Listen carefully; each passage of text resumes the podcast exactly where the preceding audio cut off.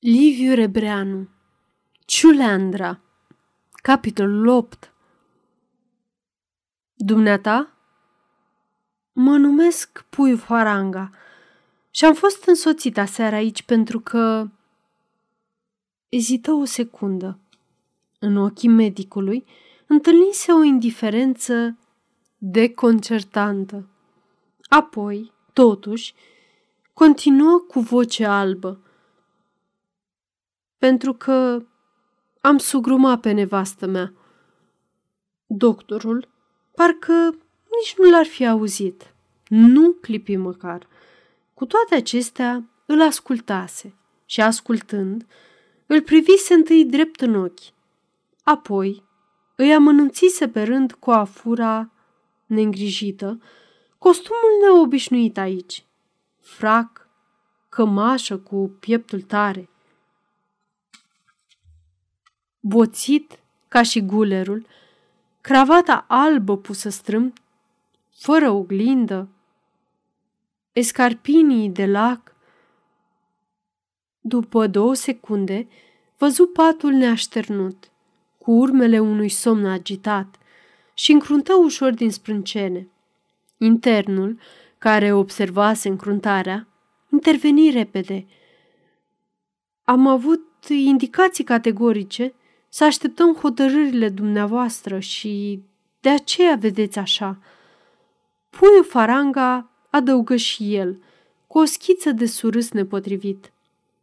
A trebuit să vin cum am nimerit. Fusese vorba să-mi aducă schimburi pe urmă și chiar mă mir că n-au sosit. Probabil însă că mi le aduce tata, pe care, desigur, îl cunoașteți. Bine, murmură doctorul scurt, măsurându-l iarăși, de sus până jos, ca și când nu ar fi auzit sau nu l-ar fi interesat deloc ce spune. O clipă păru totuși că vrea să întrebe ceva, dar apoi se întoarse brusc și ieși urmat de doctorandul blond și respectuos – aceasta este o înregistrare Cărțiaudio.eu. Pentru mai multe informații sau dacă dorești să te oferi voluntar, vizitează www.cărțiaudio.eu. Toate înregistrările Cărțiaudio.eu sunt din domeniu public. În deschizătura ușii se ivi silueta greoaie a gardianului, cu părul negru creț, cu mustăți mari și niște ochi sclipitori ca două mărgele.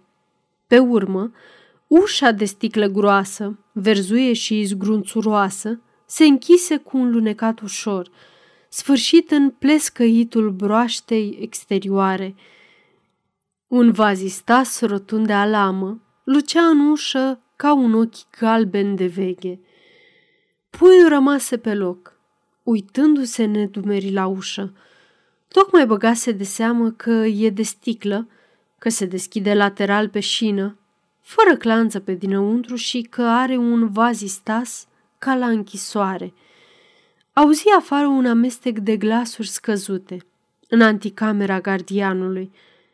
Făcu doi pași în vârful picioarelor și șlipi urechea de ușă, reținându-și respirația. Nu putu percepe decât un mormăit confuz. De altfel, zgomotul se stinse de tot în curând. Pașii doctorilor se depărtară, iar alături gardianul ori stătea îngândurat, ori plecase după ei. Despre mine au vorbit, își zise puiul, revenind în mijlocul camerei, ca și când ar mai fi așteptat ceva. Tăcerea însă îl sili să se dezmeticească și atunci fu cuprins de disperare – toate planurile și închipuirile cu care își împodobise anticipat întâlnirea se spulberaseră. O îndoială arzătoare îi săgeta inima. Dar dacă tata s-a înșelat când s-a grăbit să mă aduc aici, dacă doctorul va fi absolut dârz și neînduplecat, își reluă plimbarea dinainte de venirea doctorului mai furios și mai nenorocit. Avea impresia că se clatină tot în jurul său. Gândurile ce-l frământaseră înainte de întâlnirea aceasta îl năpădiră din nou, pe când însă atunci toate îi se înfățișau trandafirii, acum îi aduceau numai perspective negre și primejdii. Și ce frumos pregătisem tot, își zise, oprindu-se în locul unde l-așteptase.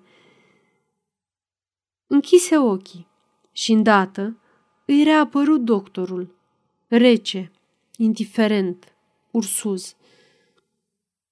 Are o mutră de țăran încăpățânat, murmură printre dinți și porni iar de aici colo.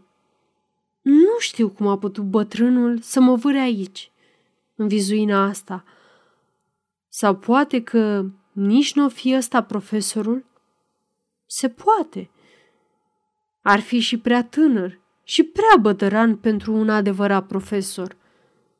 Își aminti că, de fapt, a fost primit prost aici, chiar de la intrare. Internul a fost atât de indolent că a trebuit să-l admonesteze prefectul. Parcă nu-i convenea sosirea unui pacient mai distins. La despărțire, toți au fost mișcați, până și procurorul străin. Numai doctorandul a stat ca o mumuie, somnoros și imbecil. Firește, el, puiul faranga, n-are să-și facă sânge rece pentru nedelicatețea unui viitor doctoraș care ar trebui să se simtă măgulit dacă un faranga s-a coborât să întindă mâna. Aseară nici nu a observat amănântul acesta. Era atât de sfărmat sufletește. El care, în 30 de ani, n-a avut să-și impute nicio brutalitate, mâinile lui, îngrijite, manicurate, fine, ca niște mâini de femeie, mâinile lui au fost în stare să, zbuciumându-se, își simți mâinile încleștate la spate. Le desfăcu. Vru să și le privească, dar se răzgândi brusc și le ascunse în buzunarele pantalonilor. Era zdruncinat, ca o mașină care și-a pierdut cârma. Îi mai răsăreau planuri noi în minte. Le izgonea. Ce planuri? Când nimic nu mai depinde de dânsul. Când el a ajuns o jucărie stricată, aruncată între patru ziduri. Mânia îi se îndrepta din ce în ce împotriva bătrânului, cel care l-a îndemnat, ba chiar i-a poruncit să vină aici. Un glas nou răsună. Poftiți la domnul doctor. Nu auzise când s-a deschis ușa. Era gardianul, în halat ce-i venea rău, cu o figură bănuitoare de agent secret. Puiul îl privi o clipă, apoi răsuflă ușurat și se repezi afară, atât de furtunos, parcă ar fi plecat pentru totdeauna. În coridor îl aștepta internul să-l însoțească.